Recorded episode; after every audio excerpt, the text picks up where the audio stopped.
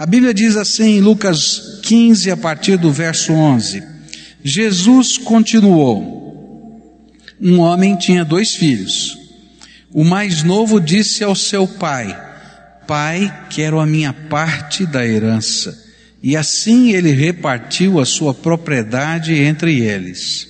Não muito tempo depois, o filho mais novo é, reuniu tudo o que tinha e foi para uma região distante, e lá desperdiçou os seus bens vivendo irresponsavelmente. E depois de ter gasto tudo, houve uma grande fome em toda aquela região e ele começou a passar necessidade. Por isso foi empregar-se com um dos cidadãos daquela região, que o mandou para o seu campo a fim de cuidar de porcos. E ele desejava encher o estômago com as vagens de alfarrobeira que os porcos comiam, mas ninguém lhe dava nada. E caindo em si, ele disse: Quantos empregados de meu pai têm comida de sobra e eu aqui morrendo de fome?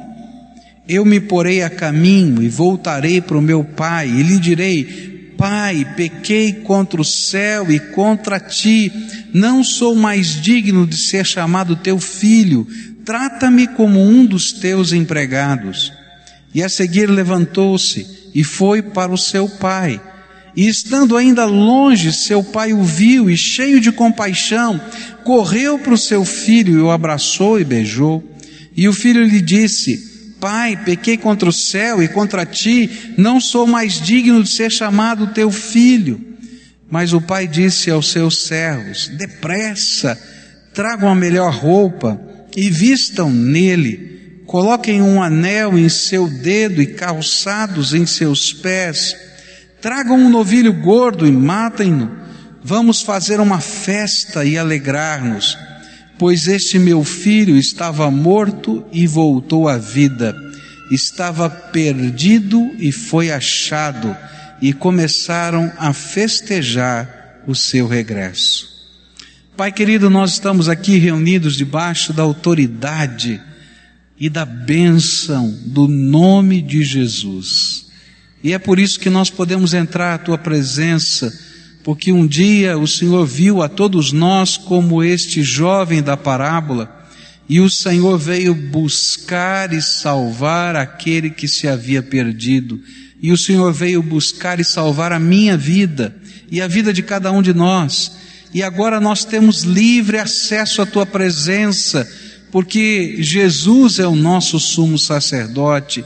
E nesta hora, Pai, eu quero te pedir, abre as janelas dos céus e derrama, Senhor, do teu Espírito sobre nós, de tal maneira que cada um de nós possamos sentir a tua presença, que cada um de nós possamos ouvir a tua voz, que cada um de nós possamos ser tocados pela tua graça e naquelas coisas mais profundas, daquelas que nós não dividimos com ninguém, trata, Senhor, com o teu poder e com a tua graça.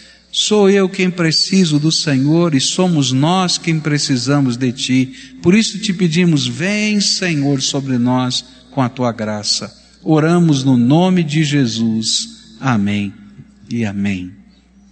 A grande pergunta que começamos a tentar responder era por que Jesus contou estas histórias? Por que Jesus contou essas três parábolas? E a resposta, a chave para a gente poder entender isso, vem uns versículos acima, onde a palavra de Deus diz assim: E chegavam-se a ele os publicanos para o ouvir, e os fariseus e os escribas murmuravam, dizendo: Este recebe pecadores e come com eles. E Jesus, ouvindo o comentário, ele conta três parábolas: a parábola de uma moeda perdida, a parábola de uma ovelha perdida e a parábola do filho perdido. No coração daquele povo havia um sentimento muito parecido com o sentimento que às vezes vem ao nosso coração. A gente olha para uma igreja e a gente olha para as pessoas que estão sentadas à nossa volta, e nós imaginamos que esse lugar é um lugar onde só tem santo, onde ninguém aqui é pecador. E quando às vezes a gente fica sabendo do pecado de um ou do outro, porque aqui não tem só pessoas que não têm o pecado, muito pelo contrário, todos nós somos pecadores. A gente fica perguntando: o que, que ele está fazendo aqui? Esse não é o lugar. E era mais ou menos isso que estava acontecendo. Os escribas e fariseus estão dizendo assim: olha só, olha só quem é que vem ouvir a mensagem desse mestre. olha só, tem prostituta, tem ladrão, tem coletor de impostos, tem um monte de gente aí que, que é isso que está acontecendo? E aí então o Senhor Jesus conta três parábolas. E essas três parábolas têm uma mensagem comum. Deus se importa com todos os seres humanos e Ele quer resgatar a todos. E não importa importa aonde você tenha ido, e não importa o que você tenha feito, e não importa quão sujo e machucado você esteja, Jesus morreu na cruz do Calvário por você. E Ele quer resgatar a tua vida. E o Evangelho, disse Jesus, ele foi pregado, vivido, ensinado por Jesus não para os que estão sãos, mas ele disse que são os doentes que precisam de médico. Então, se você hoje está aqui buscando Jesus, a primeira coisa que você tem que entender é que eu e você somos doentes. Eu e você somos pecadores. Eu e você só podemos receber a graça de Deus se nos virmos nessa condição de necessitar necessitados da graça. Mas há uma coisa diferente nessa parábola. Nas três parábolas, essa é a mensagem central. Mas na terceira, que é do filho perdido, Jesus acrescenta nessa ilustração qual é a parte do homem nesse resgate. Ele está dizendo que a parte de Deus é buscar e salvar todos os seus filhos, é ir atrás deles. Na primeira parábola ele fala de uma mulher que perdeu a moeda e ele, ela então começa a virar a casa. Ela levanta os tapetes, ela levanta os móveis, procura debaixo de todas as coisas até que ela encontra a moeda perdida e sai dizendo para as vizinhas: Eu achei, está aqui a moeda.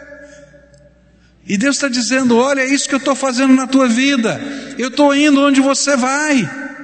E quando a gente começa a ouvir os testemunhos, a gente fica estupefato de saber onde Deus falou com as pessoas.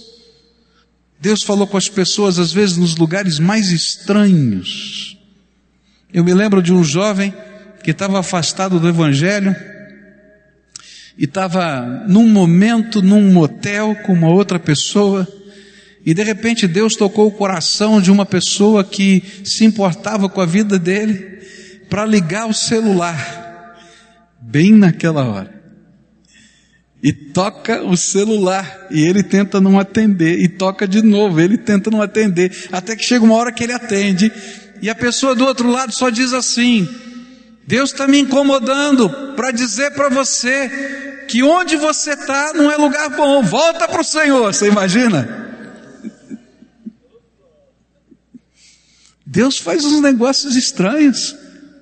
Ele mexe na mobília, ele mexe nas coisas para dizer para a gente que o lugar onde a gente está não é bom e a gente tem que voltar para ele. A segunda parábola que o Senhor contou também tem essa ênfase. E ele diz que um pastor voltou para casa à noite com o seu rebanho e ele tinha cem ovelhas.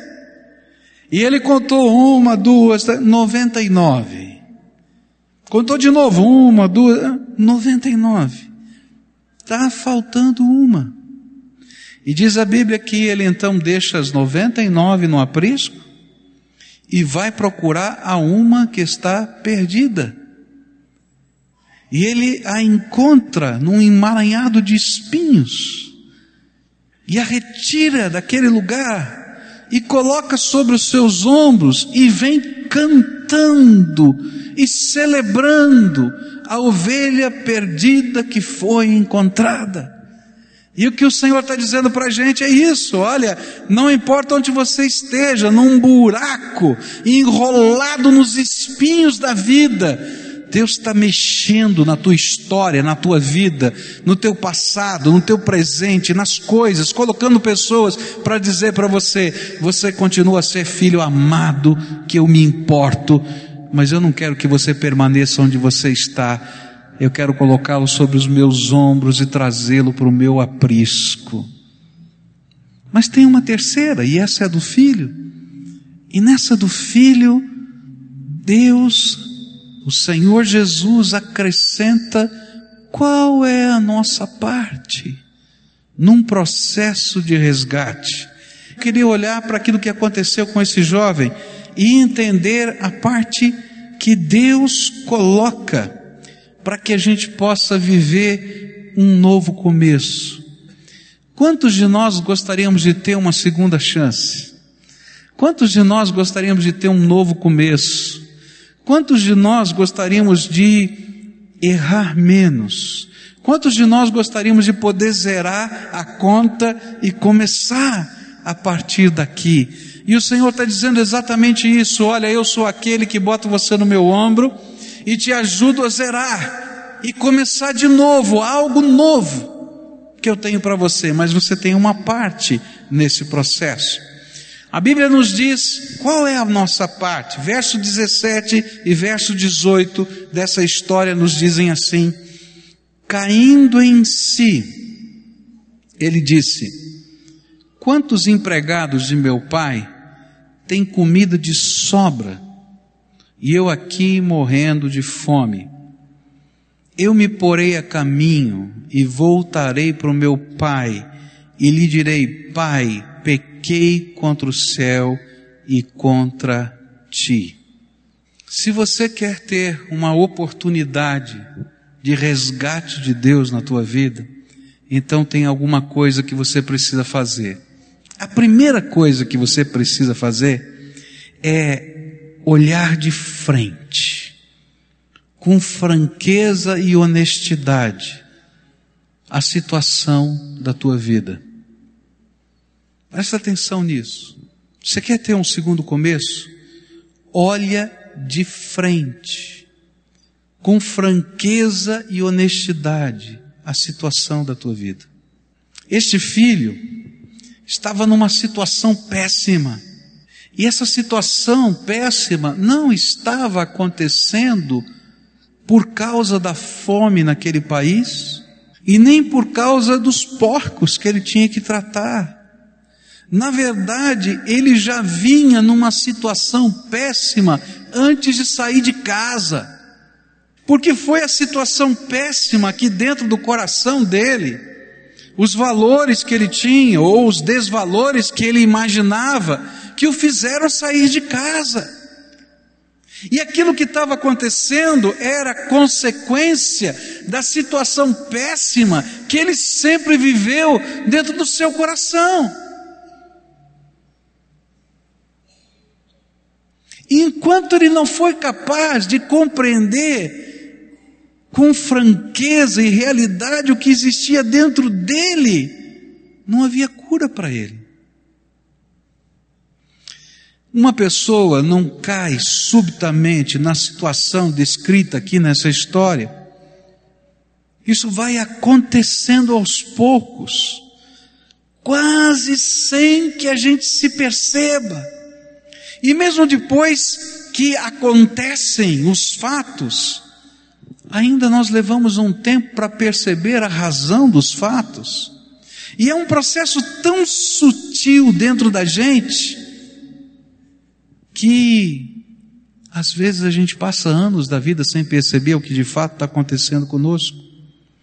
A gente vai lá, olha no espelho todas as manhãs e não nota mudança nenhuma acontecendo.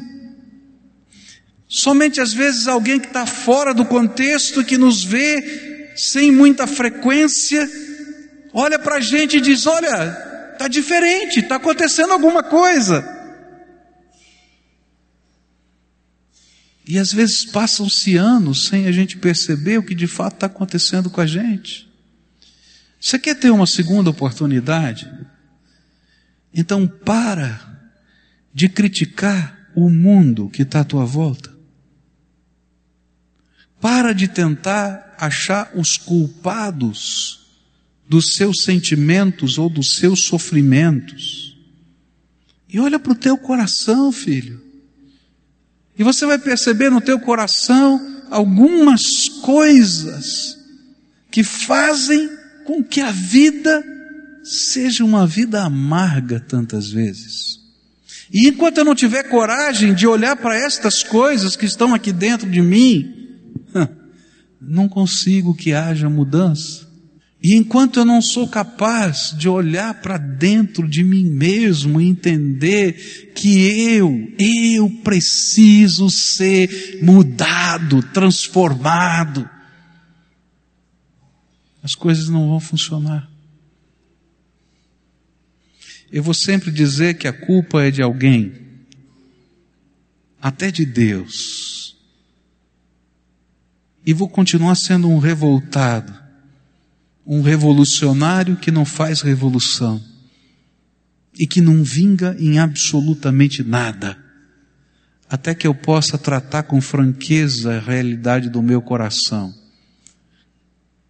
Aquilo que eu quero fazer de bem não faço, o mal que eu não quero fazer acabo fazendo, e como disse o apóstolo Paulo, que miserável homem eu sou.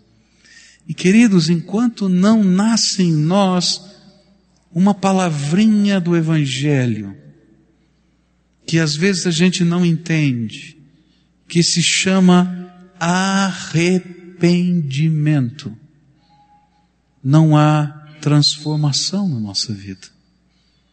O que, que a Bíblia está tentando dizer para a gente? Querido, você é fruto das decisões que você toma. E a tua vida representa a coleção das suas decisões.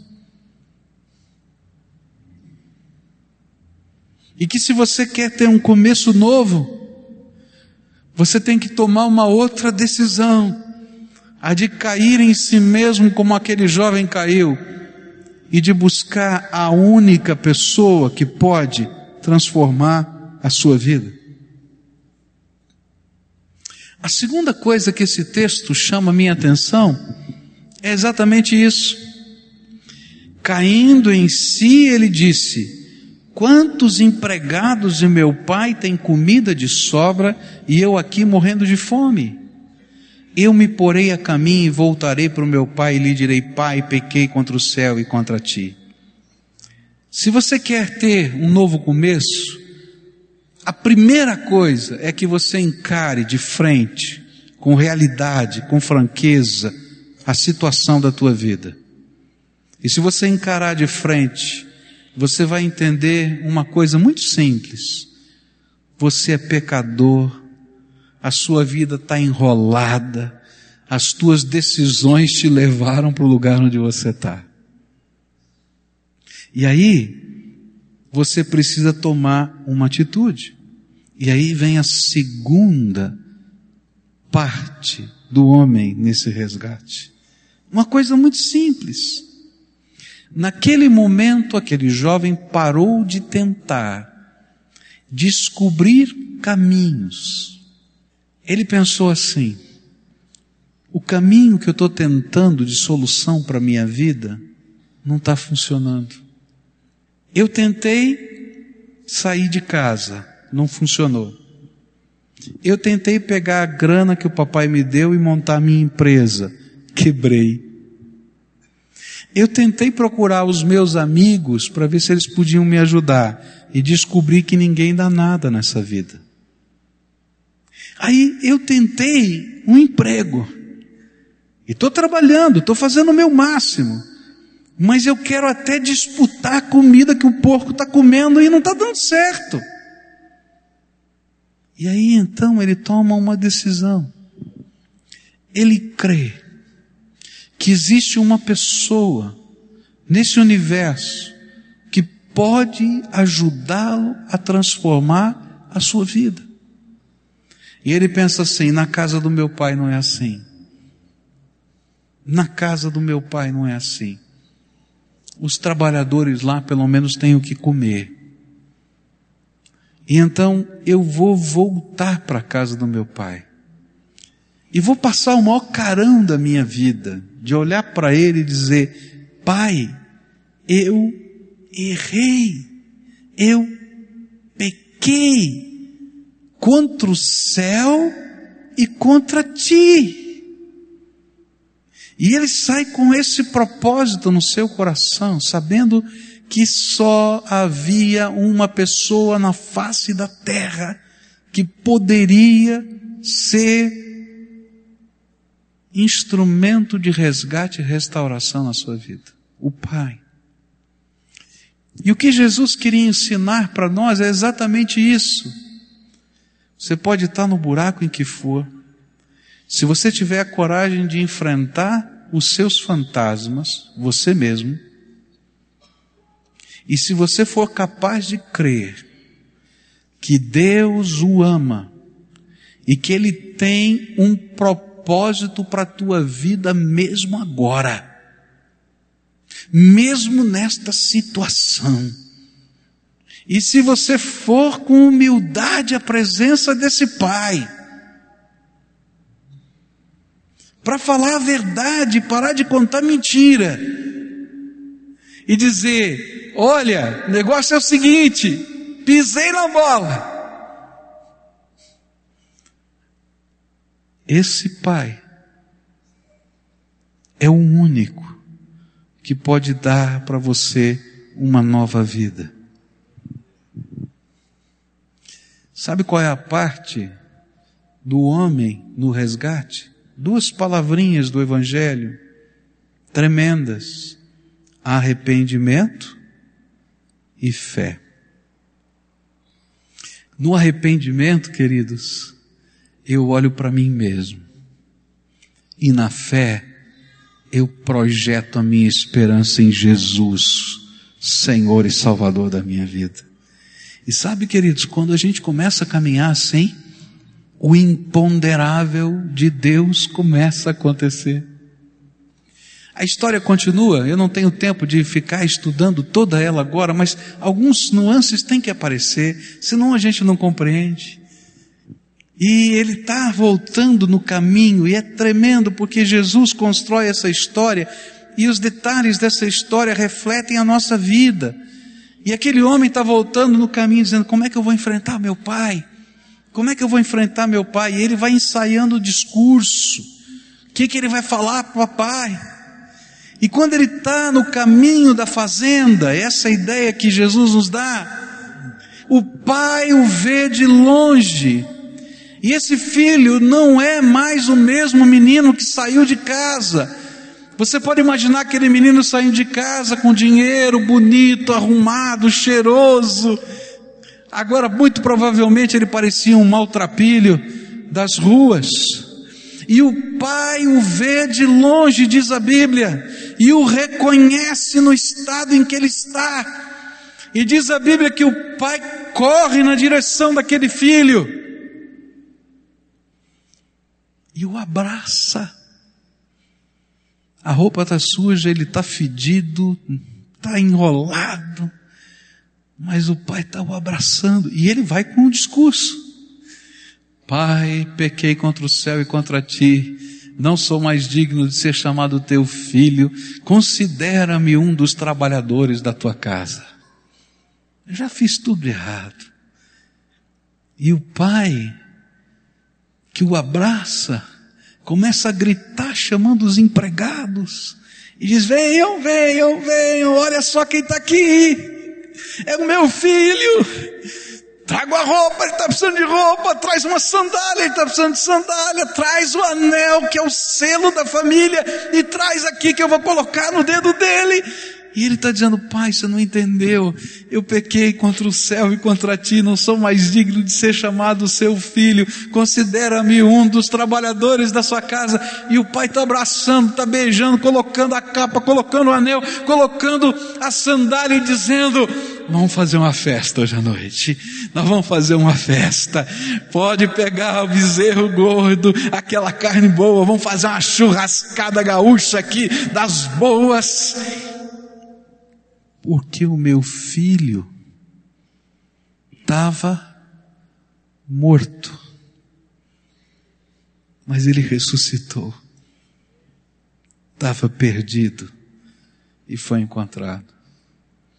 E eu quero dizer uma coisa: quando a gente tem a coragem de olhar de frente e viver o arrependimento, e de olhar para cima e viver a fé, a gente entra no, na dimensão do imponderável de Deus.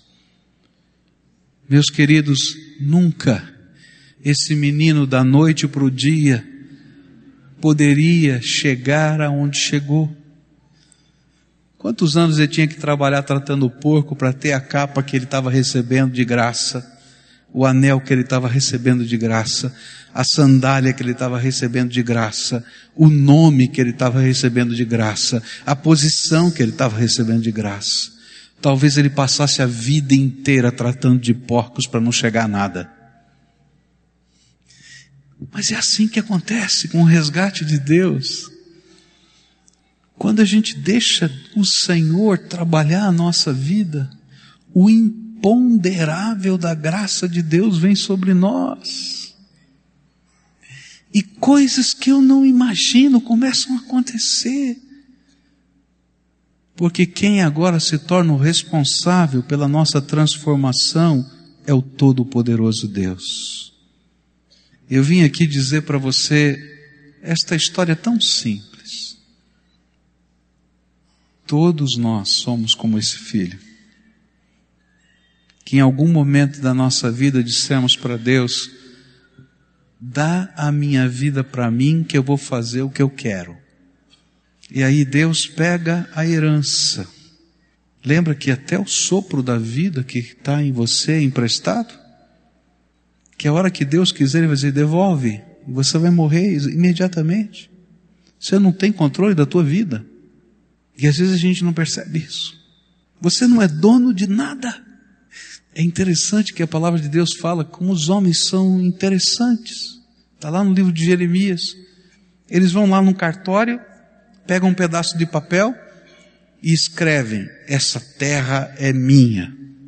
Passa alguns dias, eles morrem, a terra continua no mesmo lugar e alguém tem que escrever um outro papel para dizer: Essa terra é minha. Será que você não entende nada que a terra nunca foi tua porque tudo foi emprestado? Está lá no livro de Jeremias.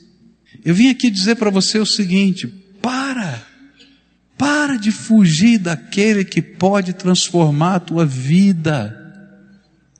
E para de reclamar do mundo e de todos. Olha para você mesmo. E encara de frente quem você é. Alguém que tem defeitos, que tem problemas, que precisa ser transformado por uma força maior que a sua. Você precisa da graça de Deus na tua vida. E depois de olhar para dentro de você, olha para cima e coloca a tua fé, a tua esperança, a única, única pessoa, presta atenção nisso, a única pessoa que pode transformar a tua vida é Jesus. E a gente olha para cima e diz: Jesus, tenha misericórdia de mim, eu preciso do imponderável da tua graça. E ele começa na minha vida e na tua vida algo novo. Hoje eu queria orar com você. Uma oração que não é muito fácil de ser feita. Nunca será fácil. Não foi fácil para esse jovem da história. Você pode imaginar? Esse jovem caminhando os seus quilômetros, eu não sei exatamente quantos, para voltar para casa. E ter que olhar nos olhos do pai e dizer: Pai, pisei na bola. Errei, pequei. Mas eu quero dizer para você que há dois tipos de pessoas nesse mundo. Os que têm coragem de encarar de frente os seus próprios defeitos e olhar para cima com fé, buscando graça de Deus para si. E os que continuam tratando de porcos a vida inteira. Quem é você? E se você quer o resgate de Deus na tua vida, então é tão simples. A Bíblia diz: o Senhor veio buscar e salvar o que havia se perdido. Ele está usando todas as ferramentas do seu amor para dizer para você que você é alvo do amor dele. Ele está usando todas as ferramentas da sua graça para dizer para você que ele está indo ao seu encontro. Quem sabe até o telefone no motel já tocou para você. De alguma maneira. Agora hoje é o seu dia de tomar uma decisão e dizer: Jesus, eu tenho pecado contra o Senhor, me perdoa. Mas não adianta só o Senhor me perdoar, eu preciso de uma transformação e de uma restauração na minha vida. Aquilo que o Senhor fez com esse menino, eu preciso que o Senhor faça em mim. Tira minha roupa suja, me dê uma roupa nova. Coloca um anel, que representa que eu pertenço à tua família, símbolo do Santo Espírito de Deus em nós. Coloque as sandálias para que eu possa caminhar de novo pela vida, não mais só nos meus passos, mas guiado pela tua graça. Eu quero participar dessa festa e me sentir parte outra vez da tua família. Se o Espírito de Deus está falando com você nessa noite, e você está entendendo que essa mensagem não é para o teu vizinho, não é para o teu amigo, mas Jesus está dizendo: Filho, eu hoje estou conversando com você e eu quero fazer algo tremendo na tua vida. Eu quero derramar o meu Espírito Santo sobre você e quero transformar você. E se hoje você quer fazer esse caminho de volta, arrependimento, e quer se projetar pela fé nas mãos do Redentor e do Salvador, essa primeira oração eu não posso fazer sozinho, nós temos que fazer juntos. É quando você olha para cima e diz: Jesus, é verdade, tenho pecado contra o Senhor, minha vida está assim, está desse jeito, daquele. Eu tenho tomado essa ou aquela decisão que machucou-me a mim e machucou também outras pessoas que eu amo, e talvez elas estejam com você aqui. E você vai pedir, Jesus, eu creio que só o Senhor pode me dar uma nova vida.